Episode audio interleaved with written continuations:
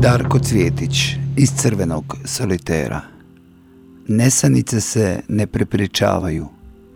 Snovi se konstruiraju, kažem lj, ali i nesanjičarenje. Bulgakov je, čitao sam, prvotnu verziju majstora i Margarite nazvao Strančeva potkovica. Kaže mi da se nesanice prepričavaju pod drugim verzijama.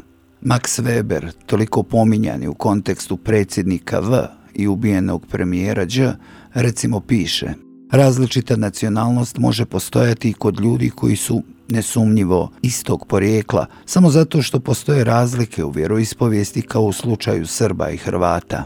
Max Weber, Priroda i društvo 1 Meni su slova bježala u druge jezike, pa se vraćala slupana od riječi u koje su upala.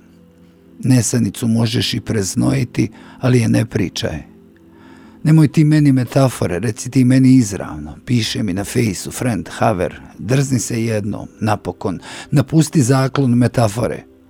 Meni su slova dolazila izmijenjena i trebalo je vremena da ih vratim u naš jezik. Ali čuj, cvijeta da se drzne, napokon i jednom, koji sam opisao stradanje njegovog vjernog naroda, kako izravno, koliko izravno. Što to znači?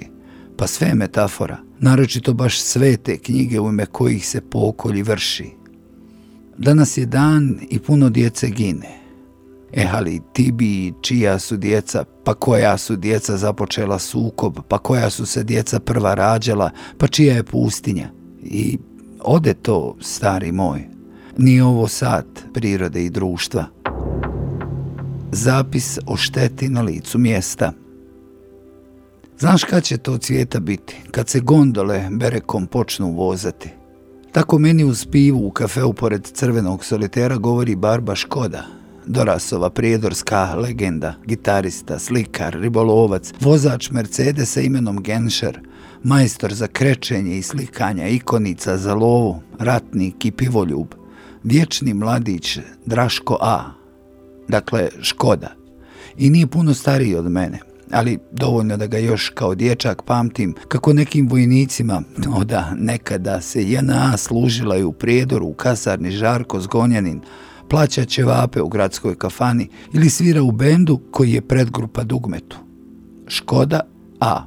Hej, bolan, gospodini, drug, jaran, puškonoša i kistonoša Draško. Teško je, baš teško opisiva osoba, a da se ne zapleteš u absurd, legendu, dobrotu, i vječiti smijeh.